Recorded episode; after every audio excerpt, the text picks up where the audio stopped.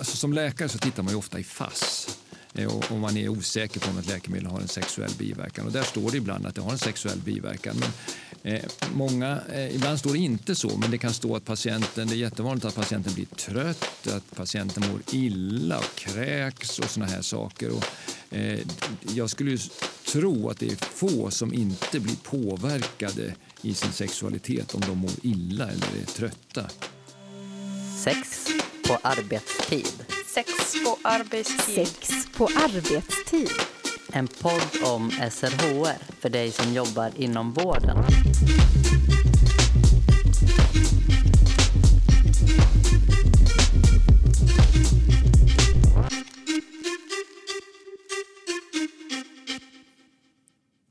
Torra slemhinnor i slidan. Svårt att få stånd eller att hålla kvar ståndet. Minskad lust eller kanske till och med en ökad sexlust som går ut över vardagen. Det här är biverkningar av ganska vanliga läkemedel. Läkemedel som behövs för att människor ska kunna må bra. Samtidigt kan sexlivet påverkas så mycket att en del till och med slutar med sina mediciner. Hur kan vi bli bättre på att informera om sexuella biverkningar och hjälpa personer som drabbats? Det här är ämnet för dagens avsnitt. Jag heter Anna Skoglund och gör det här programmet med Elin Klingvall. Välkommen hit, Mats Holmberg. Tack. Du är androlog och endokrinolog och arbetar på Anova på Karolinska sjukhuset i Stockholm.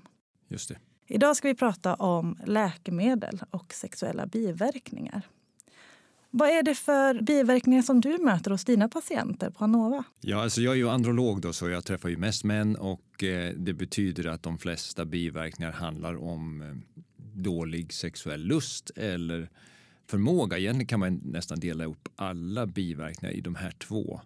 Eh, det vill säga antingen är det någonting som inte fungerar eh, då man försöker ha sex eller också eh, har man ingen lust att ha sex överhuvudtaget. Och är det oftast då kopplat då till direkta läkemedel? Nej, det kan jag inte säga att det oftast är, men det förekommer att det är kopplat till läkemedel. Eh, allra tydligast är det ju hos till exempel patienter som står på opioider och metadon till exempel. Att det, där finns en väldigt tydlig sån koppling. Vad kan det vara för koppling? Alltså metadon och egentligen de flesta eh, långverkande mediciner eh, för smärta som är opioider kallas ju den här gruppen då. De trycker ner testosteronaxeln eh, och eh, man kan få testosteron på ett och sådär. Och det går alldeles utmärkt om man är kvinna men om man är man så tappar man oftast den sexuella lusten helt på sådana nivåer. Sker den minskningen av testosteron snabbt eller är det över tid? Nej, det går ganska snabbt. Däremot så är det stora individuella skillnader. En del påverkas inte alls speciellt mycket medan andra är oerhört känsliga för den här medicineringen. Innebär det att alla patienter eh, får provtas för att kontrollera hur det, hur det står till med testosteronet? Det bör man göra. Eh, ska jag säga. Det är nog lite olika hur pass medveten man är om det här. Och jag skulle nog säga vad det gäller opioider så är den störst, finns den största medvetenheten just kring metadonbehandling. Eh, smärt, vanlig smärtbehandling är, tror jag inte nu gissar jag, men jag gissar att medvetenheten inte är alls lika stor där. Och det är också så att många av de patienter som har långverkande smärtbehandling kanske har allvarliga sjukdomar i bagaget vilket på något sätt eh, lätt hamnar, hamnar först. Vilket gör att man kanske inte tänker så mycket eller är så fokuserad på de sexuella biverkningar som medicineringen får. Då. Och om man tittar på andra eh, läkemedel, såklart att du inte kan alla läkemedel som finns. Eh, men men kan, du, kan du nämna lite olika sexuella biverkningar som man kan få av olika läkemedel som man tar? Du har nämnt potensproblematik, till exempel minskad lust. Vad kan vi se mer? Ja, det finns ju, dels finns det ju läkemedel som går åt andra hållet kan man säga, då, som kan öka den sexuella lusten. Eh, och det är ju till exempel Parkinson-läkemedel som kan vara kända för det. Då. Sen eh, vad det gäller den kvinnliga sidan så finns ju torrhetsproblematik också.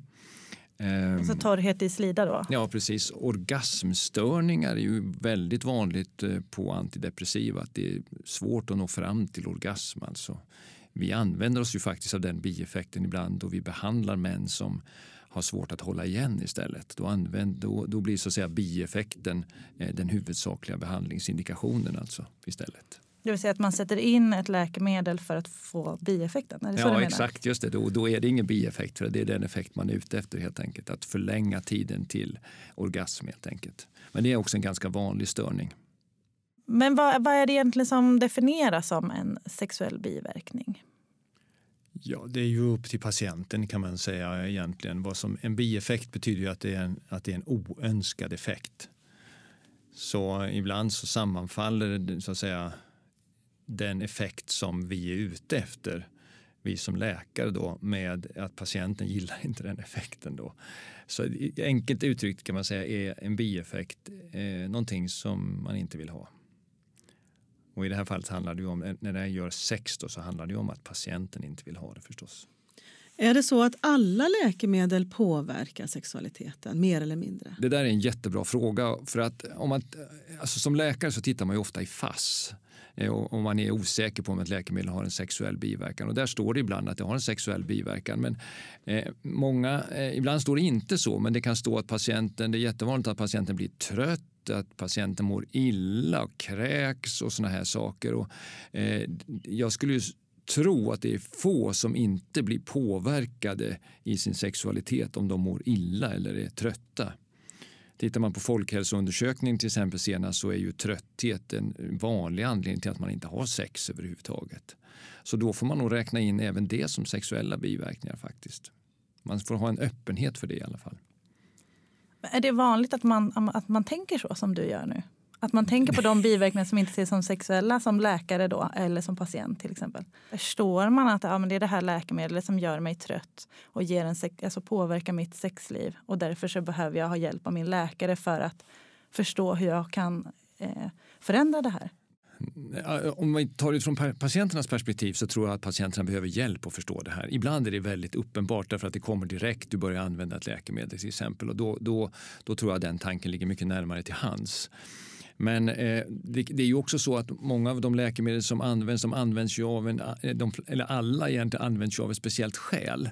Och då kan det skälet till exempel vara en allvarlig sjukdom. Och då är det nog väldigt lätt för patienterna att på något sätt ha ett helt annat fokus. Och även läkare faktiskt att ha ett helt annat fokus vilket gör att man så att säga tappar uppmärksamhet kring det här. Och det är ju mänskligt helt enkelt, både från läkarnas och från patienternas sida. Så, så, så därför är det nog bra ändå att eh, att komma ihåg att det finns, liksom, om vi tar metadon som jag pratade om förut, så metadon används ju för att hålla en borta från eh, morfinmissbruk, vilket förstås är, är jätteallvarligt. Va? Och lyckas man med det, då kanske man på något sätt tänker att ja, det var ju väldigt bra att jag inte behöver hålla på med morfin. Men, eh, eh och då kanske frågan om det sexuella hamnar i bakgrunden, åtminstone under en tid. Så det är bra om man som doktor hjälper patienten att liksom formulera de här sakerna, åtminstone ställa lite frågor kring kring det här om man vet om att det kan ha sexuella biverkningar. Hur kan man ställa de där frågorna? Alltså, hur kan man formulera sig? Vi får ganska ofta eh, frågor kring det. Att jag vet inte vad jag ska säga. Hur, hur gör man när man pratar kring det här? Ja, Egentligen är jag helt fel person att ställa den frågan till. Jag får den frågan ganska ofta. Och Det beror på att jag sitter ju på ett ställe där människor öppnar dörren och säger jag har sexuella problem. Och Då är det liksom inte så svårt att ställa några frågor för det är därför de kommer till mig. Men eh, generellt sett så skulle jag nog säga att det är inte så mycket svårare än att bara fråga. Eh, och eh, man kan ju säga att eh, till exempel kan man ju säga så här. Eh, vi har en erfarenhet av att en del människor som använder det här läkemedlet de eh, får bekymmer med sin sexualitet. Är det någonting som du känner igen?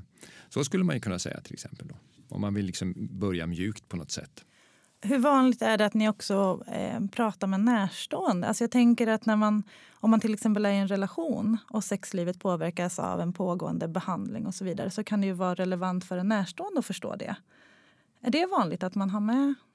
Ja, det, alltså det, är ju, det är ju helt, en, helt klart en poäng och det är inte så ovanligt faktiskt att eh, partnern har bett patienten söka och ibland är, precis som du säger, partnern med, ibland inne på rummet och ibland i väntrummet. Så, så det är klart att sexualitet är ju någonting som eh, man inte behöver göra tillsammans med någon annan men det händer åtminstone att det sker tillsammans med en partner och då påverkar det ju partnern i allra högsta grad.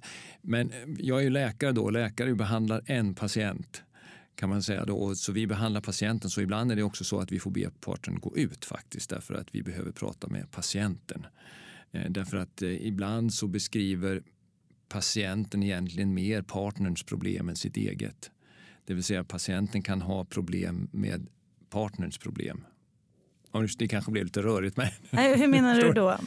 Ja, så till exempel kan man säga då, jag, nu kommer jag att tänka på en väldigt bestämd patient som Eh, Eh, som kom till mig och hade ett långt brev från partnern med sig där, där den här partnern beskrev allting. Den här patienten hade då ingen sexuell lust överhuvudtaget och det var väldigt dramatiskt för partnern.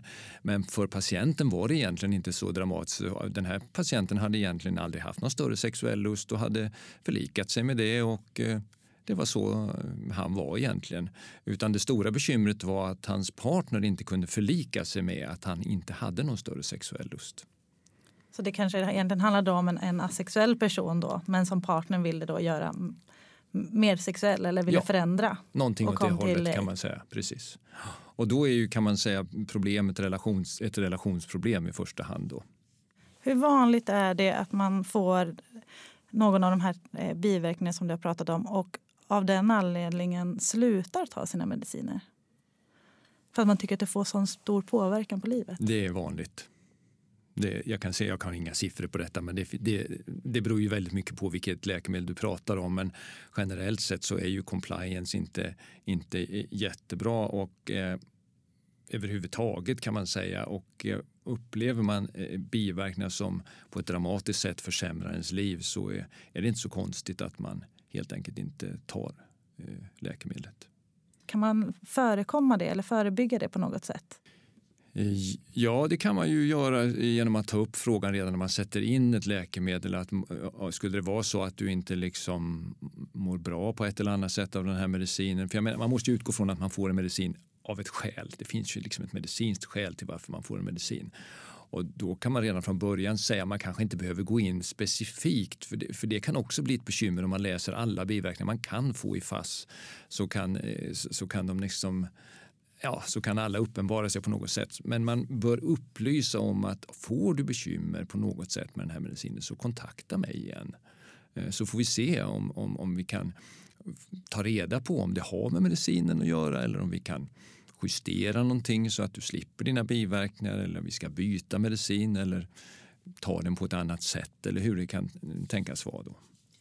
Så det är bra om man gör det redan när man sätter in läkemedel tycker jag. Brukar man hitta lösningar kring att komma runt eh, när det gäller biverkningar? Ja, och det beror ju på vad, vad det är för läkemedel då, men det skulle jag nog säga att eh, någon lösning finns alltid. Eh, och det kan, den kan se ut på väldigt många olika sätt. Det kan, se ut, eh, det kan vara en dosminskning, det kan vara byte av läkemedel, det kan vara att man tar läkemedel en annan tidpunkt eh, än, än vad som är standard kan man säga. Ehm, det kan också vara att man går in på patientens övriga medicinering för att se går det att justera någonting i den andra medicineringen som gör att man tolererar just den här medicinen bättre eller att den här medicinen fungerar. Och ibland kan man också lägga till en annan medicin som så att säga eh, motverkar en bieffekt av en medicin. Där kan jag ta exemplet metadon igen då, för vi använder ju testosteron för att behandla just den bieffekten av, eh, av metadon hos våra patienter. Då. Eh, slutligen då så kan man ju också eh, göra en mer psykologisk värdering vad som är viktigast. Och där kommer ju så att säga frågor om acceptans och sådana där saker in. Då. Så det finns en mängd olika saker man kan göra för att hantera bieffekter av ett läkemedel. Kan det vara viktigt också att ha med, när man pratar kring acceptans, ett, ett, ett tidsperspektiv? Jag tänker ibland så kanske man ska medicinera under en period av sitt liv på grund av en sjukdom. Ibland handlar det om en längre period också. Absolut, det är jätteviktigt. Och, och det är ju också en, jag sa inte det förut, men det är förstås en sak man ibland gör att vi väntar lite, får vi se vad som händer. Eh, och det kan också vara lättare att acceptera en biverkan om man vet att den här medicinen ska du bara ha en, så, en viss tidsperiod och sen så ska vi göra någonting annat. Brukar det vara lätt för patienter att, att söka hjälp och kontakta sin läkare om man, om man upplever sexuella problem och tror att det kan handla om läkemedlet? Det tror jag varierar enormt mycket. Um, jag, är ju, alltså jag sitter på en specialistmottagning men många av de som kommer till oss de kommer via vårdcentralen och då, då har de ju sökt oftast för sexuella bekymmer. Um, och de som kommer till oss det är de där vårdcentralen på något sätt inte har kunnat lösa det här eller, eller så. Då. Um, en del har väldigt lätt för att prata om sina sexuella bekymmer och för en del är det nästan helt omöjligt. Faktiskt väldigt, väldigt svårt alltså. Man får också, en sak som jag tycker är viktig är att man, får, man ska acceptera det sätt som patienten väljer att beskriva sina sexuella bekymmer. Eh, det kan vara svårt ibland men det, är, det tycker jag man måste göra därför att vi är så olika och vi har olika språk och vi har olika tillgång till olika delar av oss själva och, och därför får man acceptera det.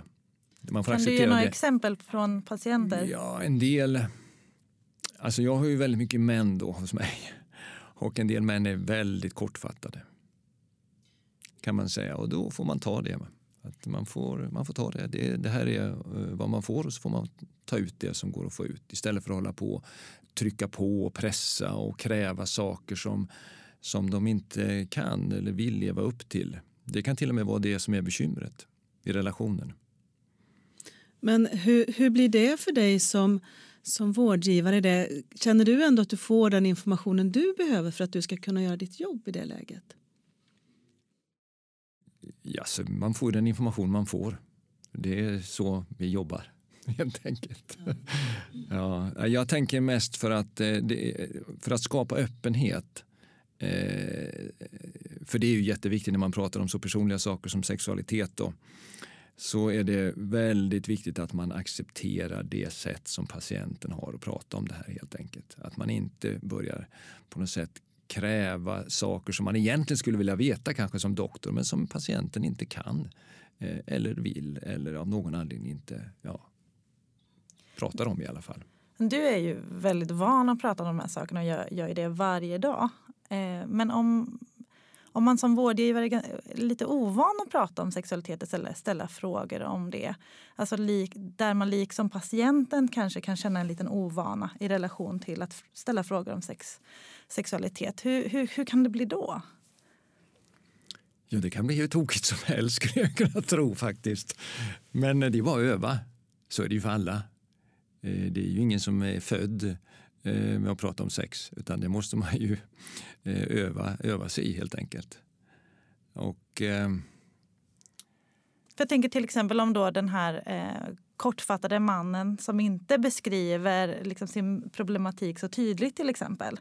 Mm. Utan där det kanske egentligen handlar om att ha en öppenhet och tolka den. Men där vårdgivaren har en ovana att tolka så kanske man egentligen tänker att det här handlar om någonting annat. Mm. Så kan det säkert vara. Det är därför jag säger att man ska ha en öppenhet för detta. Man ska ha en tolerans. Det gäller egentligen sexualitet överhuvudtaget. Jag tror vi har en eh, och det här brukar min kollega säga i alla fall eh, och jag tror på henne. Eh, Cecilia Deine, hon brukar säga att vi jämför oss hela tiden med vårt eget. Det är liksom normen, vårt eget sexuella liv och det ska man passa sig för. Därför att man får låta människor ha vilket sexuella liv de vill så länge man inte skadar någon annan. Och så får man ta det helt enkelt. Och det, det, är samma sak där, att man får liksom eh, ja, man får vara liksom inte öppen inför detta bara och inte tycka så mycket om det.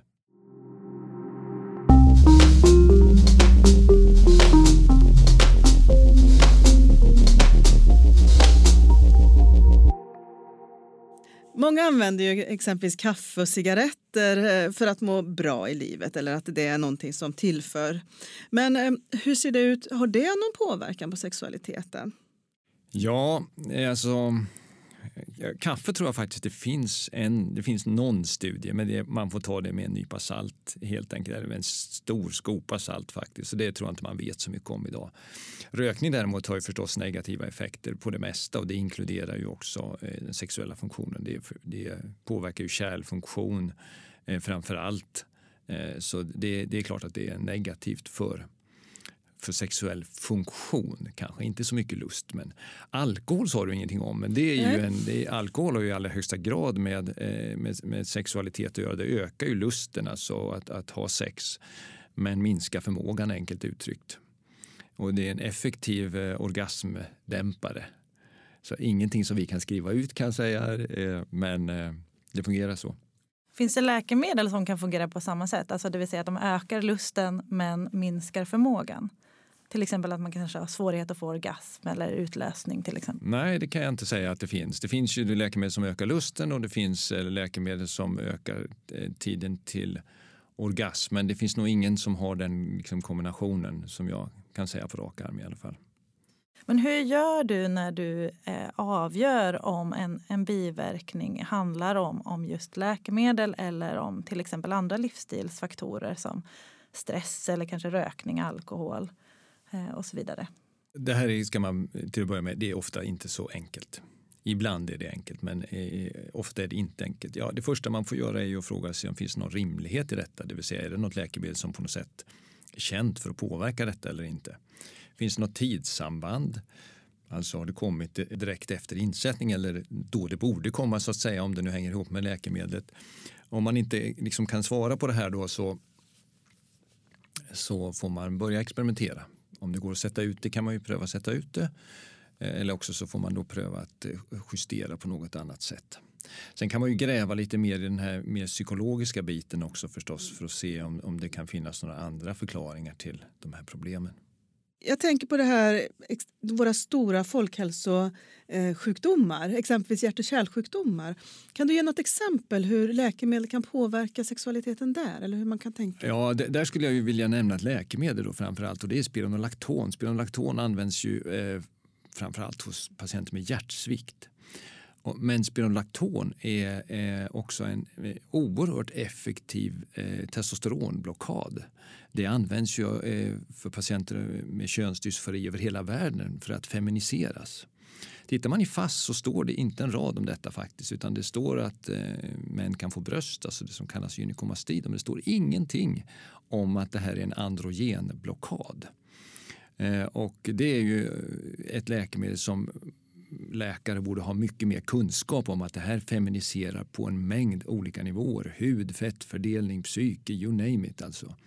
Så det är eh, eh, kanske det viktigaste vad det gäller det här. Vad det gäller blodtrycksmedicinering och sådär så är det kanske framförallt tiacider som kan ge erektionsproblem. Jag, tänker också på en patient faktiskt just nu när, ni, när du frågar som eh, som kom till mig och som stod på långverkande nitrater. Det är någonting man ofta har när man har kärlkramp. Och eh, som inte därför, för då, då, är kan man säga Viagra och sånt kontraindicerat och det är ju ändå kan man säga förstahandsval då man har problem med erektion. Men jag tyckte att det här ser liksom ut att vara insatt lite på lösa boliner helt enkelt. Ehm, så att jag kontaktade eh, kardiologen helt enkelt och, och frågade ska den här, behöver den här patienten verkligen ha de här medicinerna. Eh, och efter, det tog ganska lång tid, men efter en tid så fick jag då svar på att nej, jag tror inte det faktiskt. Vi kan nog ta bort det här. Och så gjorde man det och så fick den här personen Viagra. Och eh, jag har fått brev av den här patienten efteråt då, som, från både honom och hans hustru hur, hur glada de var över detta. Eh, och det är ju då kan man säga ett exempel på när man kan hantera en, en bieffekt genom att titta lite mer globalt på patienten, titta på patientens alla mediciner och såna här saker. Då. Så det är ett väldigt roligt fall tycker jag för att det gick så bra till slut. Då. Har du andra sådana exempel på fall där det har gått bra eller gått mindre bra? ja, jag, jag skulle nog säga att det går bra hos de flesta faktiskt. Ja. Eh, alltså det är ju få som vi inte kan hjälpa. Eh, det är en minoritet som vi inte kan hjälpa överhuvudtaget. Däremot kanske man kan säga att vi kan inte göra alla helt nöjda men, men att vi kan hjälpa de allra, allra flesta. Eh, jag tänker Mats, du jobbar ju på en, inom en verksamhet där ni är experter allihopa. Men eh, hur kan man tänka och prata kring biverkningar inom andra verksamheter? Det pågår hela tiden. Det görs ju fantastiska arbeten på ja, inom primärvården förstås, men även det finns ju andra, en massa andra specialistmottagningar som ungdomsmottagningar, RFSU, CESA-mottagningar. Det finns massor med den typen av mottagningar som arbetar med detta. För att inte tala om diabetessköterskor, uroterapeuter, eh, urologen har väl eh, speciella personer som jobbar efter prostatacancer till exempel. Så att det, eh, ja, det finns massa fler. Så det görs jättemycket och det viktigaste är att man intresserar sig för frågan så kan man hjälpa till var man än befinner sig faktiskt. Det har ju gjorts en, eh, nyligen en stor studie kring eh, hälsa eh, kopplat till sexualitet i Sverige. Kan man se några, några siffror där eller några, några svar där som visar kring det här hur människor upplever och vad man har för tankar kring sexualitet? Ja, jag, jag, tycker den är jätteintressant den här studien måste jag säga. Det står inte så mycket specifikt om om eh, eh, bieffekter. Det står tror jag ungefär 8 procent, både män och kvinnor som hade bekymmer med eh, sitt sexuella liv relaterat till hälso frågor. Alltså. Det, det, är ju inte samma sak egentligen som bieffekter men det är på något sätt kopplat till olika hälsofrågor. Då. Det som också var intressant, eller det finns mycket som är intressant i den här, det är ju hur många som eh, faktiskt har ett lågt sexuellt intresse. 15 procent av männen saknar intresse för sex. Eh, ännu högre hos kvinnor, 33 procent tror jag det var där faktiskt. Ehm, men mest överraskande kanske att det var så många män. Det liksom går ju emot lite den myt som finns att män på något sätt alltid vill ha sex. Då. Ehm, men 15 procent är ju jättemånga. Alltså. Finns det en risk att eh, inom sexualmedicin att man, att man gör de här sexuella problemen till ett problem fast det kanske inte är ett problem att man har låg lust till exempel? Det tror jag det finns. Jag menar, vi, vi är ju vi jobbar ju med detta hela tiden så vi tänker att allt ska vara så fantastiskt hela tiden. Va? Men det, så är det kanske inte. Så det är, där, det är det jag menar. Men man får vara öppen med hur, det, ja, hur patienten vill ha det. det så, så får det vara. Kan det bli så ibland att vi försöker lösa saker medicinskt men egentligen handlar om andra saker? Absolut. Det, och det tror jag egentligen är en slags generell eh, Alltså, åtminstone det, vi, är ju, vi är läkare så vi jobbar ju med medicin. Vi är ju inte... Alltså jag är en väldigt psykologiskt intresserad läkare men jag når min gräns lite då och då i alla fall kan man säga. Eller det, är ganska ofta och då har jag sån tur så att jag arbetar tillsammans med psykologer som är specialkunniga inom området. Så det, det, det, måste man vara medveten om att vi har lätt och, och det är inte bara vi faktiskt, många patienter önskar ju också en medicin som, som löser problemet kan man säga. Fast problemet kanske egentligen ligger någon annanstans.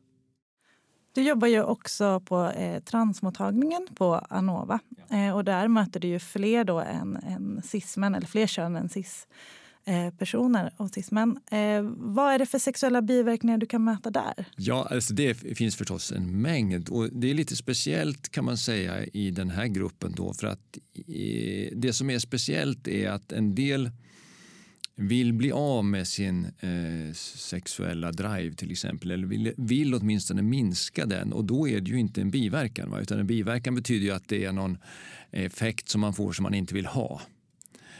Så, så på det viset så skiljer det sig. Men annars så är ju då hos transkvinnor det vanligaste eh, det är ju att man tappar den sexuella lusten. Det är mycket vanligt. Och en del som sagt trivs med det, att få en lugnare sexual drift helt enkelt.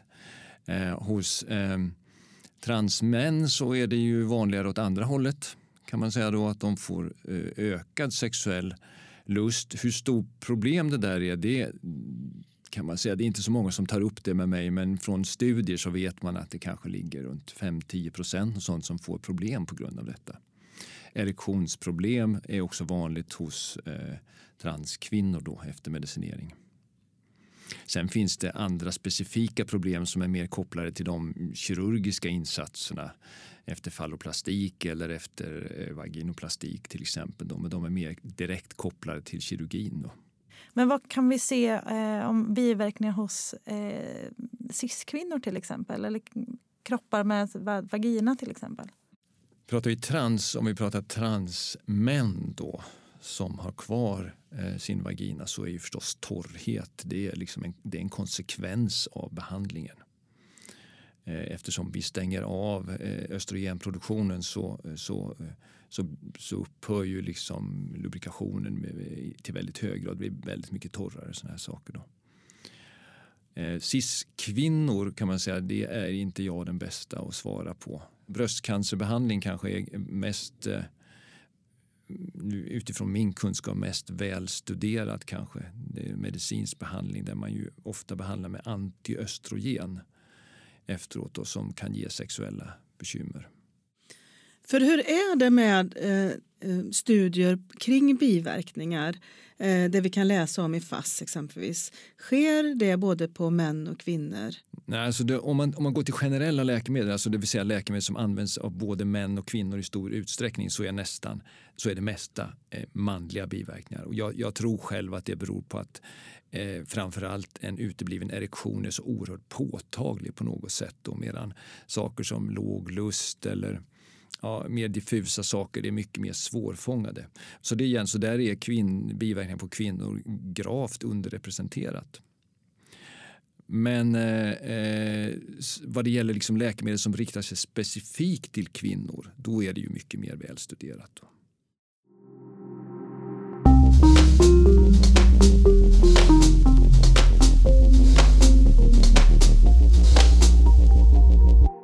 Om du fick önska, vad, vad skulle behöva göras eh, i Sverige inom hälso och sjukvården för att hjälpa patienter som har sexuella biverkningar? Ja, det, i huvudsak är det förstås att man är uppmärksam på det och tar upp frågan, att man ställer frågor kring det hela och eh, kanske också att man eh, värderar sexualiteten. Tittar man på eh, Tittar man på återigen folkhälsoundersökningar och den här typen av undersökningar så är sexualitet någonting som är viktigt för en majoritet av befolkningen. Det är inte oviktigt även om man är sjuk och att man ger det den plats som, som patienterna upplever att det har i deras liv. Tusen tack för att du kom hit idag Mats. Vi brukar ju avsluta våra program med att vår gäst eh, ger tre tips. Vad har du med dig för tips idag? Jag tror att jag har nämnt dem redan, men eh, eh var öppen för att eh, acceptera det sätt som patienten har att prata om sin sexualitet. Var öppen för att sexualitet ser väldigt olika ut. Eh, det behöver inte alls vara som du har sex eller så, utan det kan vara precis lite hur som helst. Eh, och intressera dig för frågan. Det är väl egentligen det. Tusen tack.